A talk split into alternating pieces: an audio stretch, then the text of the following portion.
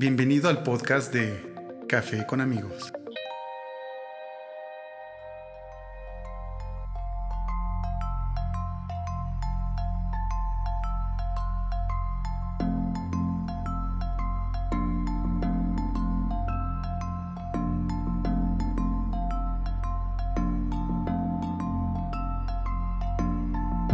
Hoy me levanté con ganas de decirte muchas cosas.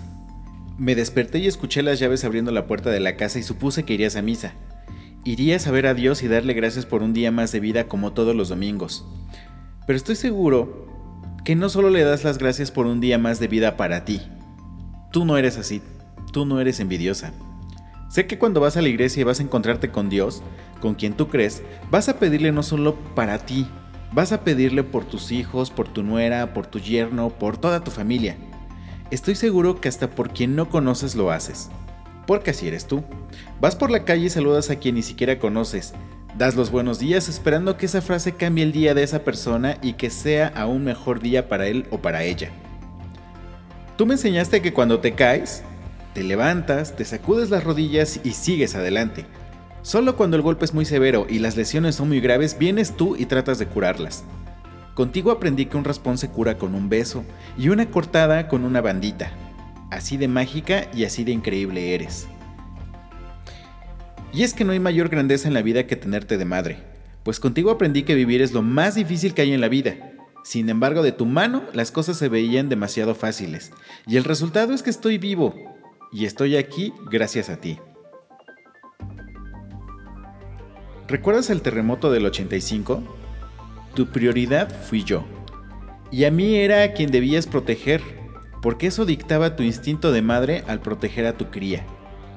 Hoy sé que ese día no te asustaste tanto como en el último terremoto que vivimos, en el cual, hoy día, sé que no lo superas. Hoy sí te miraste a ti misma y te asustaste como nunca en tu vida, pues no tenías a quien proteger más que a ti misma. Sé que no siempre las cosas fueron fáciles para ti, pues te tocó lidiar conmigo nueve años sola. Supongo que antes de que yo naciera tuviste miedo y te aterraste al pensar qué podrías hacer con un niño. Me imagino tu cara pensando, ¿y si se enferma qué voy a hacer? ¿Y si no me alcanza para su comida qué voy a hacer? Supongo que son miedos que a toda mujer le llegan a la cabeza lo mejor de ello es que aprendiste a responderte esas preguntas y a resolver esos grandes enigmas a lo largo de tu vida y a lo largo de la mía también. Gracias corazón, porque corazón es uno de los tantos apodos que te he dado. Gracias corazón por enseñarme a no darme por vencido. Aun cuando a la mente lleguen grandes interrogantes como estas que te digo, pues la entereza que tienes hizo que resolver esas preguntas fuera fácil aun cuando parecen muy difíciles o quizás hasta imposibles. Gracias corazón porque hoy día se diferencia entre las cosas que son buenas y son malas, entre lo que lastima el corazón y lo que lastima el cuerpo.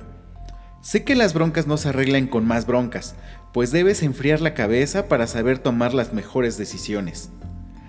Sé que ser madre no es fácil, pues duermes menos de lo que yo dormía con tal de estarme cuidando procurando que yo durmiera bien cuando solo era un crío, y que mi sueño fuera plácido y tranquilo aun cuando tú solo pudieras dormir dos horas. Sé que ser madre no es fácil, pues debías trabajar el doble, un tiempo para dedicar a tu empleo y el doble de tiempo para dedicármelo a mí.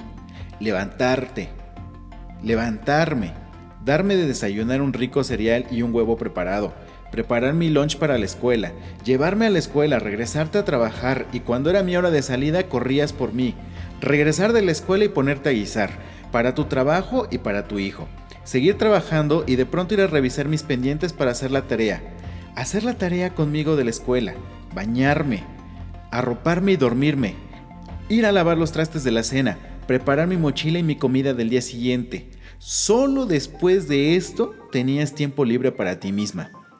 Ese tiempo libre que te quedaba para ver la televisión, la cual estoy seguro no pasaba de 30 minutos cuando el sueño te vencía y quedabas dormida y mal acomodada, así como llegar a Morfeo y te acurrucara en sus brazos.